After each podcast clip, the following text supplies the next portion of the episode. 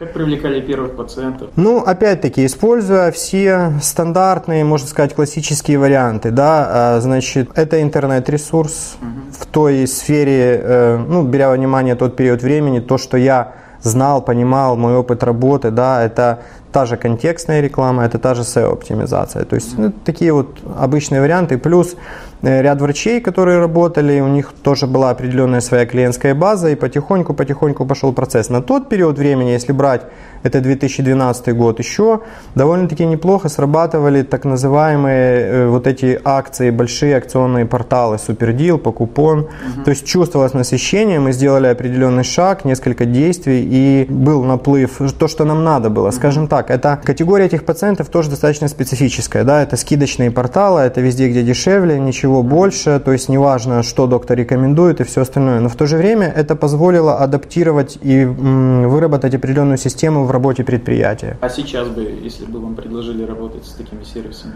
Ну, сейчас они уже сами по себе отходят. Уже как бы другие составляющие, другие акценты, которые на сегодняшний день я делаю в работе над своей клиникой. То есть э, уже они, скажем так, с моей точки зрения, вот эти скидочные порталы, они уже как бы перегорели, они свое взяли. Может быть, какой-то сегмент рынка, я не буду вникать, другой продажи, не знаю, билеты какие-то еще там работают. Но медицина в меньшей степени, тем более частная медицина, уже обращается к этим ресурсам как таковым.